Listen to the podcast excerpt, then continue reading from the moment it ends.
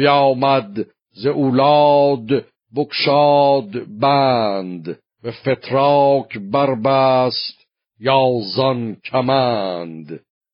به اولاد دادان فسرد جگر سوی شاه کاووس بنهاد سر. بدو گفت اولاد که نر شیر جهان را به تیغ آوریدی. به زیر به شاهی نوید تو دارد تنم. چو زیر کمند تو شد گردنم. به چیزی که دادی دلم را امید همی باز خواهد امیدم نوید. به پیمان شکستن نه اندر خوری که شیر ژیان و بلندختری. بدو گفت رستم که مازندران سپارم تو را از کران تا کران. یکی کار پیش است و رنج دراز که هم با نشیب است و هم با فراز. همی شاه مازندران را زگاه بباید ربودن فگندن به چاه. سر دیو و جادو هزاران هزار بیفگند باید به خنجر زبار. از آن پس مگر خاک را بسپرم وگرنه ز پیمان تو نگذرم. رسیدان گهی نزد کاووس کی گو گیتی افروز فرخنده پی. چنین گفت که شاه دانش پذیر به مرگ بدندیش رامش پذیر. دریدم جگرگاه دیو سپید ندارد بدو شاه از این پس امید. ز پهلوش بیرون کشیدم جگر. چه فرمان دهد شاه پیروزگر؟ بر او آفرین کرد فرخنده شاه که بی تو مبادا نگین و کلاه.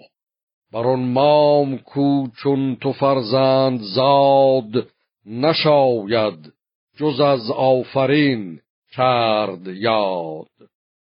مرا بخت از این هر دو فرختر است که پیل حزب رفگنم کهتر است. به چشمش چو اندر کشیدند خون شدان تیرگی از دو دیدش برون. نهادند زیرندرش تخت آج بیاویختند از بر آج تاج. نشست از بر تخت مازندران ابا رستم و نامور مهتران. چو توس و فریبرز و گودرز و گیو چو رهام و گرگین و بهرام نیو. بر این گونه یک هفته با رود و می همی رامش راست کاووس کی. به هشتم نشستند بر زین همه جهانجوی و گردن کشان و رمه. همه برکشیدند گرز گران پراگنده در شهر مازندران. برفتند یک سر به فرمان کی چو آتش که برخیزد از خشک نی. ز شمشیر تیز آتش افروختند همه شهر یک سر همی سوختند. به لشکر چنین گفت کاووس شاه که اکنون مکافات کرده گناه چنان چون سزا بود به دیشان رسید ز کشتن همی دست باید کشید. بباید یکی مرد با هوش و سنگ کجا باز داند شتاب از درنگ. شود نزد سالار مازندران کند دلش بیدار و مغزش گران.